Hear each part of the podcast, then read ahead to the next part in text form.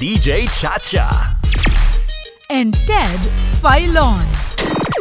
Sa Radyo 5. 92.3 News FM. Dalawang abogado po sa Cebu ang dumulog sa Regional Trial Court sa naturang lungsod para po questionin ang resolusyon ng Interagency Task Force for the Management of Emerging Infectious Diseases or IATF na nagmamando sa lahat ng mga Pilipino, OFWs man o hindi, na dumarating po sa Mactan Cebu International Airport na dumaan sa 14-day mandatory quarantine na kinalaunan ay ginawa ng 10-day mandatory quarantine sa facility at 4-day mandatory quarantine sa bahay. Yan po'y pagkatapos ng RT-PCR test on the 7th day of quarantine. Kung negative ang result, 7 days na lang po. Okay. Kapag positive, yung pong protocol ng DOH sa mga COVID patients ang siyang masusunod. Gets nyo? Hmm, ngayon po may bago na naman daw ang IATF. Anyway, siguro nga po'y minarapat no, nila Attorney Clarence Paul Waminal at Attorney Valentino Bacalso Jr. na dumulog sa hukuman para nga magkaalaman na kung kaninong panuntunan ba ang dapat mangibabaw at siyang masunod. Ang resolusyon ng IATF o ang Cebu Provincial Board Ordinance. Ginawa na po kasing ordinansa ng Cebu Provincial Board ang dating executive order ni Cebu Governor Gwendolyn Garcia na para sa mga returning Filipinos. Swab test upon arrival kapag lumabas po yung resulta sa loob ng dalawa o tatlong araw at negative ang result, siya po'y maaari nang umuwi sa kanyang final destination para doon tapusin ang 10-day quarantine period. At may kaukulang second test sa ikapitong araw. Kapag nag-positive, tsaka lang po iiral ang DOH protocol sa COVID patient. Ipinaglalaban po ng mga Cebu lawyers ang poder ng provincial board na siyang dapat masunod kaysa sa resolusyon lamang umano ng IATF. And I quote, In the hierarchy of things, the Constitution reigns supreme, followed by the laws enacted by Congress. Then, the local ordinances, rules and regulations issued by the national agencies, whether individually or collegially, do not have the permitting effects as greater than that of a local law or ordinance. Sa wikang Pilipino, ang saligang batas ang pinaka makapangyarihang batas. Sumusunod ang mga batas na ipinasa ng Kongreso.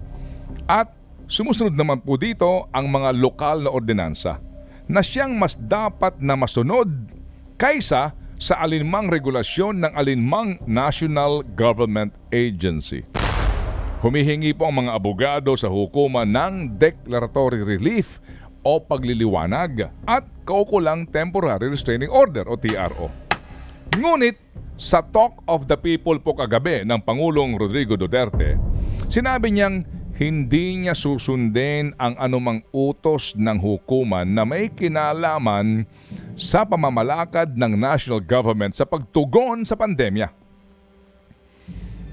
Pinapangalagaan umano ng ating Pangulo ang kapakanan ng taong bayan at ang mga desisyon ng gobyerno ay ayon sa mga pag-aaral at medical science. A provincial ordinance could not be higher than a national policy. Ika po ng Pangulo. Hintayin natin ha ang desisyon dito ng Cebu Regional Trial Court. This will be a very interesting case. Samantala, sa resolusyon po naman ng IATF number 120 series of 2021 issued on June 10, 2021, may question kaya? Sinasaad po dito na ang isang fully vaccinated individual ay dapat may dalang vaccination card at karampatang certification mula sa Department of Information and Tech Technology o DICT. O kaya po naman ay galing sa City Health Officer ng lokal na pamahalaan kung saan siya nabakunahan. Ito ay requirement sa lahat ng Pilipinong babiyahe paalis at parating ng bansa. Ulitin ko ha.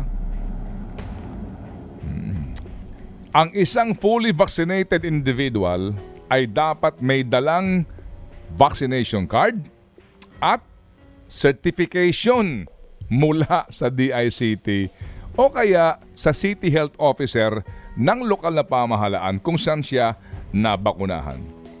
Narinig niyo yon? Sa totoo lang, nung akin pong binabasa ang resolusyon, nahilo ako eh. No kidding, basahin po ninyo, pati ho yung wordings nito. Sa aming pong panayam kahapon kay DILG Undersecretary Pemaco Densing III na umuupo po bilang kinatawan ng DILG sa IATF, kanyang kinukumpirma ang pangangailangan sa Certification of Vaccination. Dahil sa una, napepeke ang mga vaccination card at pangalawa, hindi umano kompleto ang information sa vaccination card. Napepeke ang vaccination card? Hmm. hmm. Bakit? Ang vaccine certificate ba ay hindi kayang pekein? Ano mang klasing papel ang certification na ito? Ito'y karagdagang pong gastos at panahon na gugugulin para ang bawat isang nabakunahan na ng kompleto ay i-issuean pa ng certification ng LGU. Dagdag gastos na, dagdag at doble trabaho pa. Bagamat sinasabi po naman ni Yusek Densing na dapat ay libre itong makukuha ng taong bayan. Alam po naman natin na ang gastos po ng gobyerno ay pera pa rin ng bayan. Maganda po sinasabi sa amin kahapon ni Mayor uh, Isko Moreno ng Manila tungkol sa kanilang vaccination card. In fairness, no?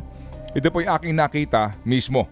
Kompleto sa informasyon, pangalan, kapanganakan, address, kailan po binigay yung first at second dose, sino nagbigay, lot number po na pinanggalingan ng bakuna, brand ng bakuna, pati expiry date po ng bakuna, litrato ng binakunahan at kaukulang QR code.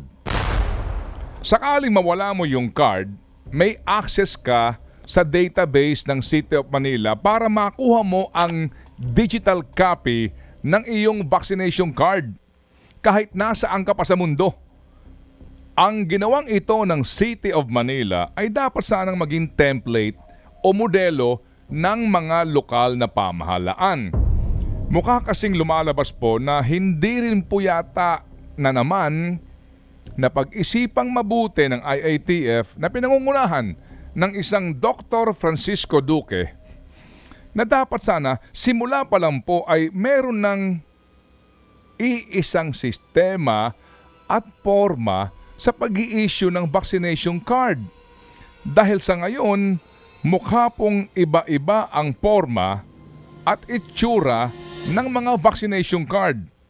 At ang iba ay wala pang QR code at walang picture.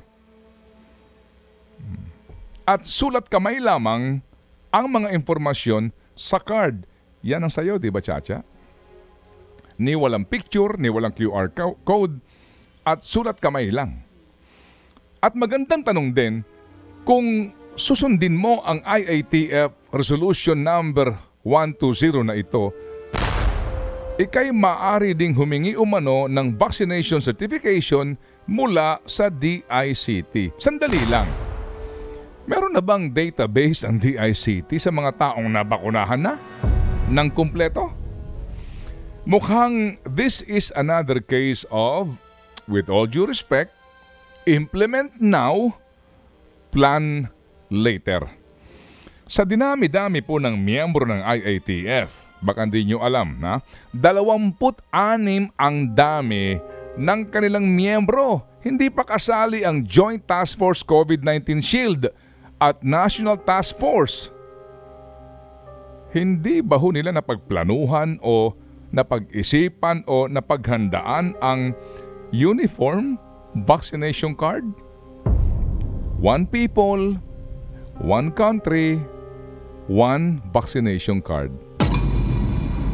Ano na naman kaya ang magiging laman, itsura at forma ng vaccination certification na ito na gustong ipakuha sa atin ng IATF sa DICT at mga LGUs?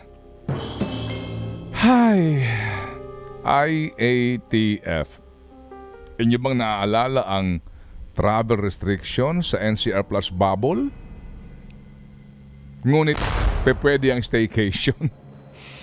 ang pagbabawal sa mga Pilipino na magbalik bayan sa panahon ng ECQ, ang close open close open policy sa mga gym, spa, internet cafe sa panahon ng MECQ, ang balik probinsya program, ang motorcycle barrier, ang face mask sa loob ng sasakyan kahit mag-isa ka lang? Inyo bang naaalala ang mga polisiyang yon? At well, ngayon, at ang makasaysayang face shield policy? Hmm. Think about it. Ted Filon at DJ Chacha. Ngayon, nasa Radyo 5, 92.3 News FM. Monday to Friday, 6 to 10 a.m.